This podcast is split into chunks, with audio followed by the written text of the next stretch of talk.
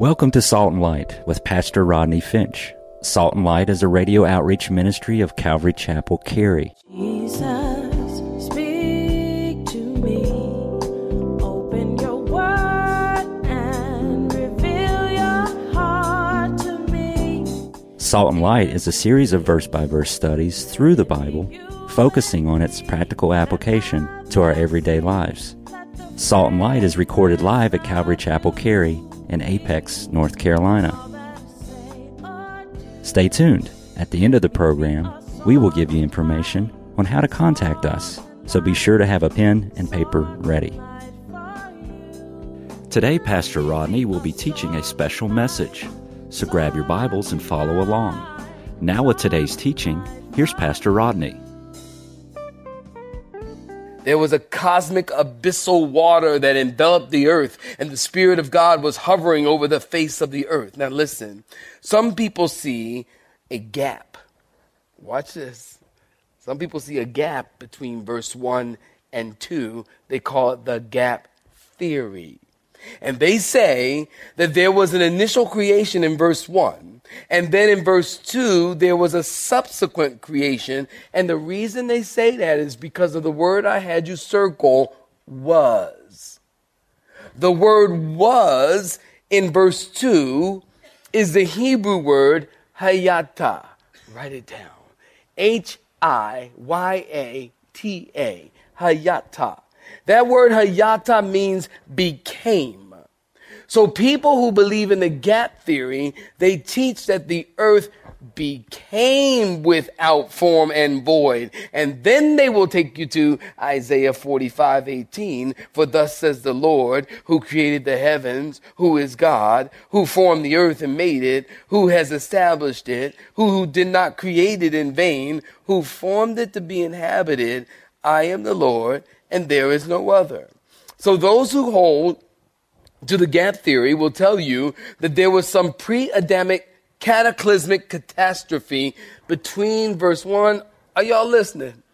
Between verse 1 and 2 of Genesis, they also believe, those who hold to the gap theory, that between verse 1 and 2 of Genesis is where we have the fall of Satan, where um,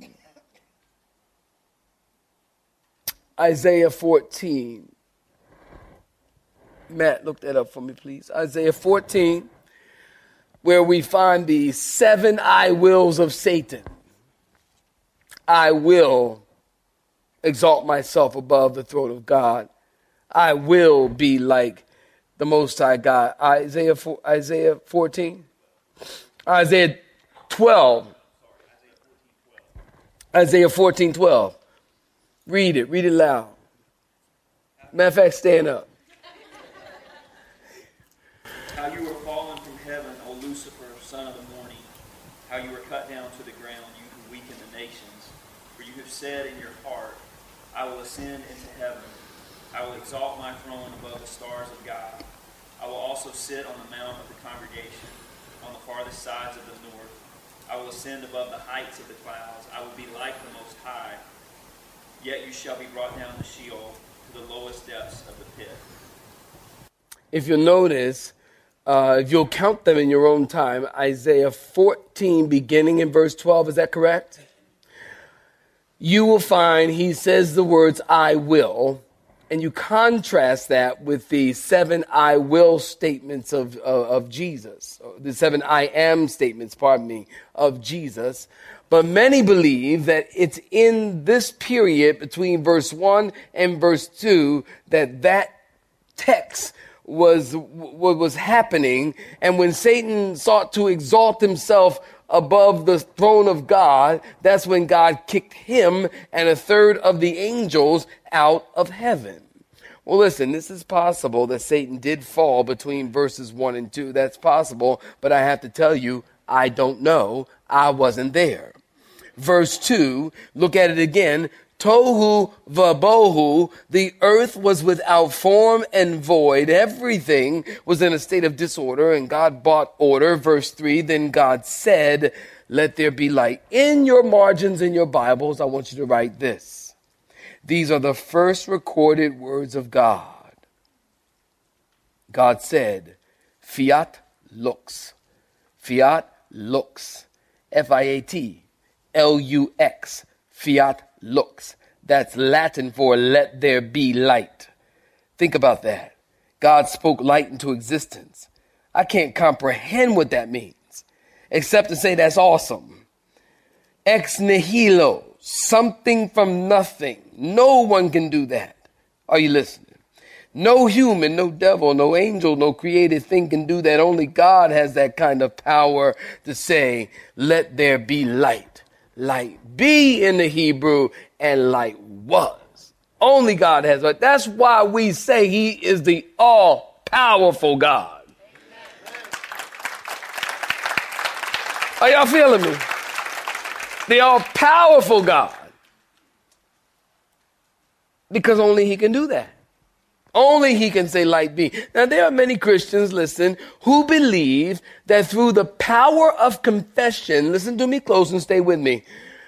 Many Christians, there are some Christians who believe that through the power of confession, you can create anything you want. You just have to believe it and you'll receive it. Positive confession, they say. Y'all heard of it? Positive confession. Name it, claim it, blab it, grab it, take it, make it is yours. That's what they believe.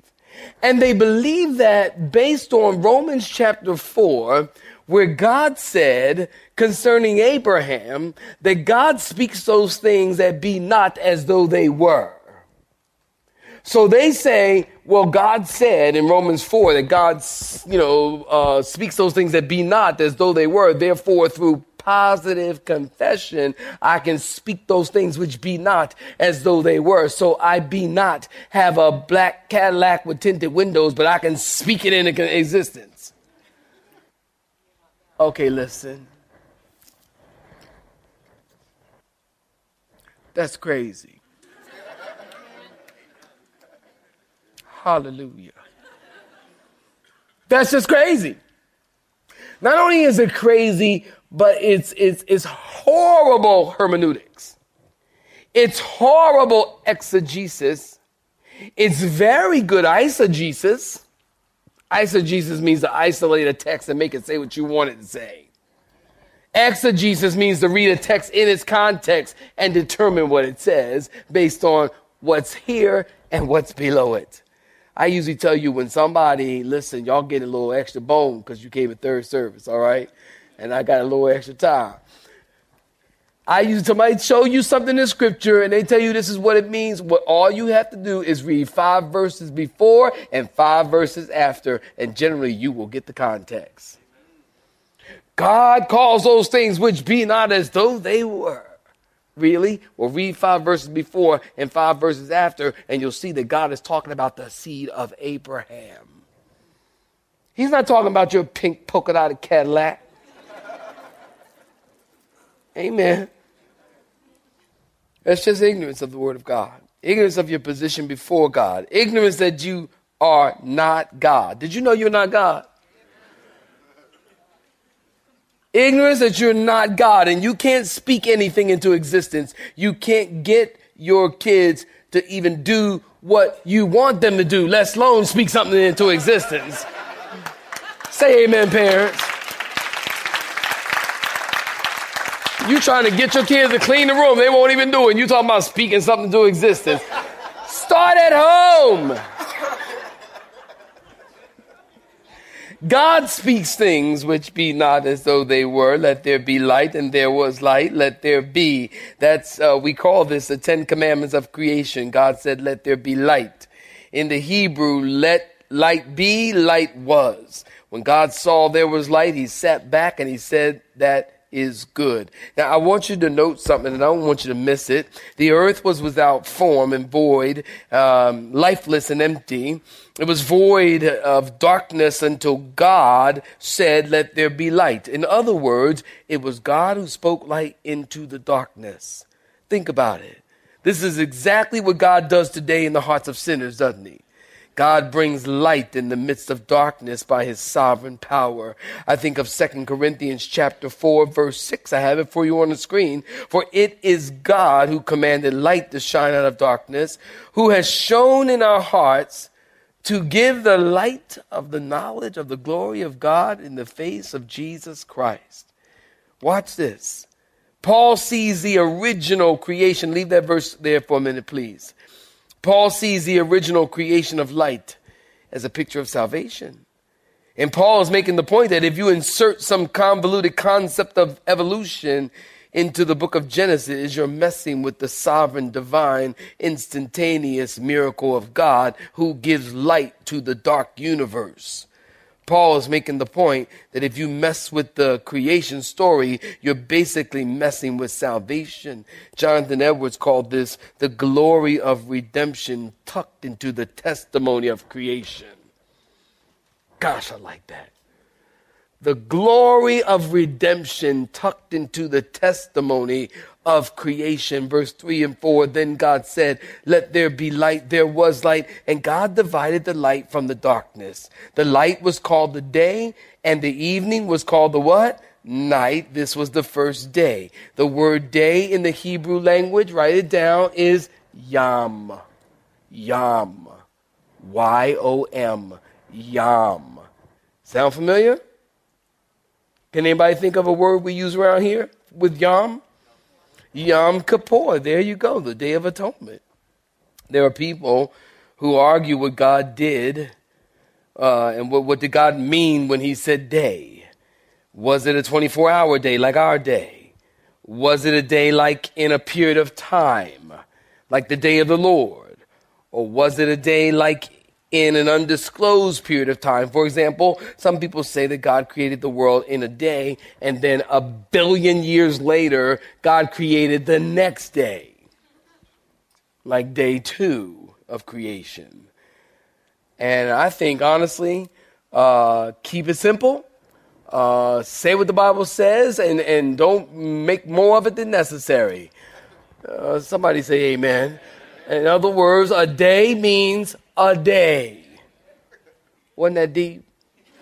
Profound. A day means a day. A day speaks of a literal 24 hour period of time. For God, 24 hours, think about it, is a long, long, long time. Think about that. For God, that's a long time. It could have been the, the six day creation, could have been the six second creation.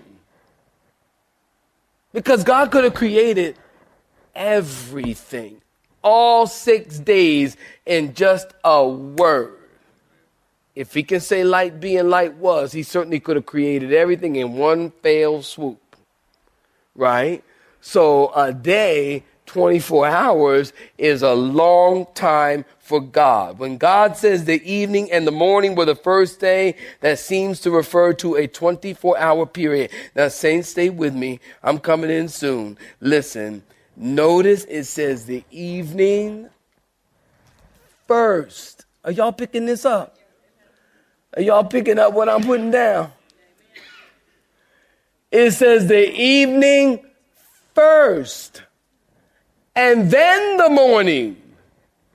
We say the morning and the evening was the first day.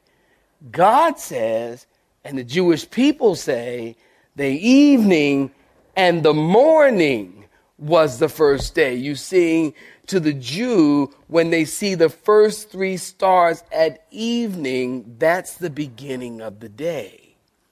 And that would go all the way through the next day till evening. That's the first day. So on the first day, God said, let there be light and there was light. Interesting. If God said in verse three, I want you to look at verse three and stay with me. If God said, let there be light, yet the sun and the moon and the stars aren't until the fourth day. Look at verse 14 through 19. Fast forward, just peruse it. Verse 14 through 19. The sun, the moon, the stars aren't until the fourth day then how can there be light when light was created not until the fourth day? The answer I don't know. You're hearing that a lot today, aren't you? I don't know. But I will speculate as others do. I will give you my opinion. And here's my opinion. Number one, we know that God dwells in unapproachable light, yes? Uh, in the Old Testament, we have what is called the Shekinah glory of God, which was a visible manifestation of God's presence. It could be that God created day four, sun, moon, and stars, but the light God is talking about here is the Shekinah glory of God. Uh, we're not sure. Uh, it also could be what we call effulgent light. I'm giving y'all words that you haven't heard in maybe a long time or ever. Effulgent light. Uh, effulgent light is uh, light uh, it means the outshining light. For example, we have in Hebrews chapter 1 verse 3 that tells us that Jesus is the brightness of the glory of God and the express image of his person. That Jesus is the effulgence of God the Father. Effulgence is not to be, I'm trying to teach you something, listen. Effulgence is not to be confused with radiating or a reflector. Jesus isn't reflecting the light of the Father. He is the effulgence or the outshining of the Father. So when we get to heaven, we won't need light. Don't y'all know there's no CP and L in heaven? Amen. Won't need it because Jesus will be the light. I'll tell you two things. What makes heaven heaven is Jesus is there. Somebody clap your hands and say amen. You ought to be happy about that. And what makes heaven heaven is Jesus there. And also, heaven will be the brightness of heaven, won't be light bulbs hanging around. The light of Jesus, the effulgent light of Jesus, the outshining light of Jesus so here's another speculation that on day one, God created light, but it didn't become visible because of the canopy that surrounded the earth. Again, speculation, I don't know. Listen, saints, you either believe this stuff or you don't. In the beginning, God created the heavens and the earth out of nothing. I sat in my office yesterday and I thought about this. I thought, what is nothing? Doesn't it make you go, hmm? What is nothing? Nothing. Nothing. It's kind of incomprehensible as well as incomprehensible. But nothing is nothing. God created the world ex nihilo out of nothing. It doesn't say before God created the heavens and the earth, there was stuff floating around in the outer space and God grabbed some stuff and created the heavens and the earth. No. It says in the beginning there was nothing. And that's why the Big Bang Theory is so stupid. It really is. I mean, what? In the beginning there was nothing that exploded? I told y'all last week, I'm not the brightest bulb in the lamp, but I ain't the dimmest either. In the beginning, nothing exploded? Doesn't make sense. Look at verse 4. Something struck me about verse 4. Notice it tells us that God divided, or some of your Bible says God separated the light from the darkness. Here we are already in the first book of the Bible.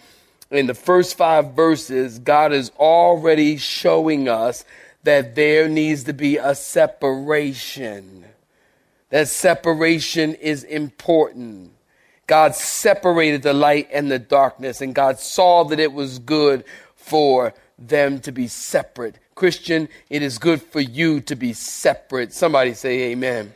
Second Corinthians chapter 6 verse 14 and 15. Do not be unequally yoked together with unbelievers. For what fellowship has righteousness with lawlessness? And what communion has light with darkness? And what accord has Christ with Belial? or what part has a believer with an unbeliever. Write this down, John 3, 19 through 20. And this is the condemnation that the light has come into the world and men love darkness rather than light because their deeds were what, saints? Evil. For everyone practicing evil hates the light and does not come to the light lest his deeds should be exposed. There are certain things that you can't mix together. Are you listening? There's certain things that you cannot mix together. oil and water. Christianity and non Christianity.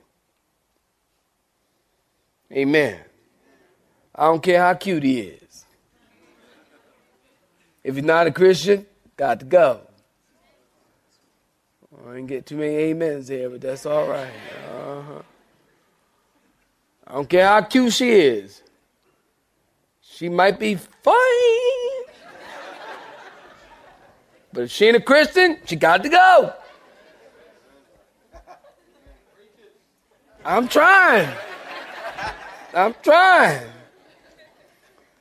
In the first chapter of the first Bible, God is already telling us you can't mix light and darkness. And here's your takeaway on day one of creation. God didn't use a big bang to create the universe. He didn't use already existing particles that were floating around in space. As a matter of fact, there was no space. There was no time. The words in the beginning signify the creation of time. God created time for the benefit of man, not for himself. He is outside of time. Before the beginning, there was only God. So, what question? I'm coming in for a landing right here. What is God's purpose in making everything? What is the goal in the end and the reason? What's the divine priority? Obviously, God created everything with very specific plan in mind. Everything from creation to consummation is part of one great divine plan. There is not one hostile molecule that operates outside of the plan of God. Somebody say amen.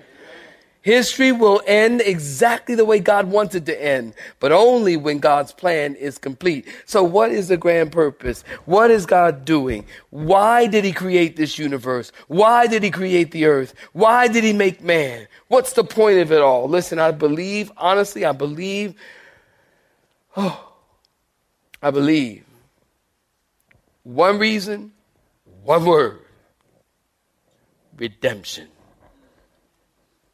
I believe redemption. The word redemption means to buy back out of a slave market of sin. And when Adam and Eve fell, then God put a plan in motion to redeem us back to himself. Why? Grace. God loves you. God's not mad at you. God loves you.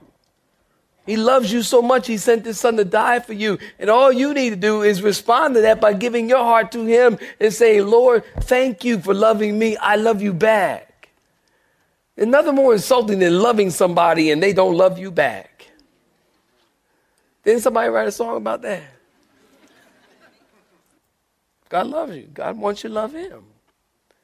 And so God wants to redeem you and to buy you back. The goal for God is to gather all the redeemed people for his glory, for the purpose of worshiping him forever. Every part of creation is intended to focus on the purpose of redemption. The work of redemption is not incidental. It's the reason why the universe exists. It's the reason why there is a supporting life system for man. Even the heavens declare the glory of God so that men might be led to redemption. Don't you understand that when you look up in the sky and you see the sky, you're supposed to go, oh, well, there's a creation. There must be a creator.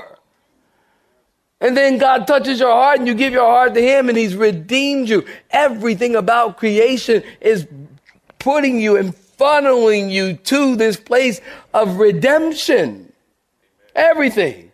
And then Psalm 150 verse 6, I'm finna close. Psalm 150 verse 6 says, let everything that has breath do what? Praise the Lord. Every molecule in the created material universe and every spiritual entity, whether it's a demon or a human fits into God's plan of redemption. And we argue about creation and evolution and eternal security and the sovereignty of God and the responsibility of man. And God doesn't care nothing about none of that. All God cares about is that souls are saved.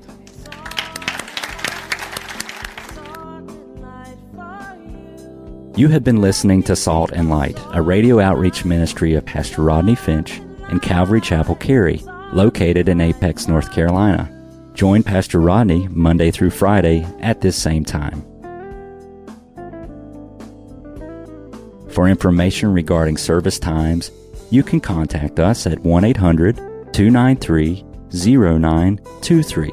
That's 1 800 293 0923. Or you may listen to today's broadcast in its entirety by visiting the media library on our website at do.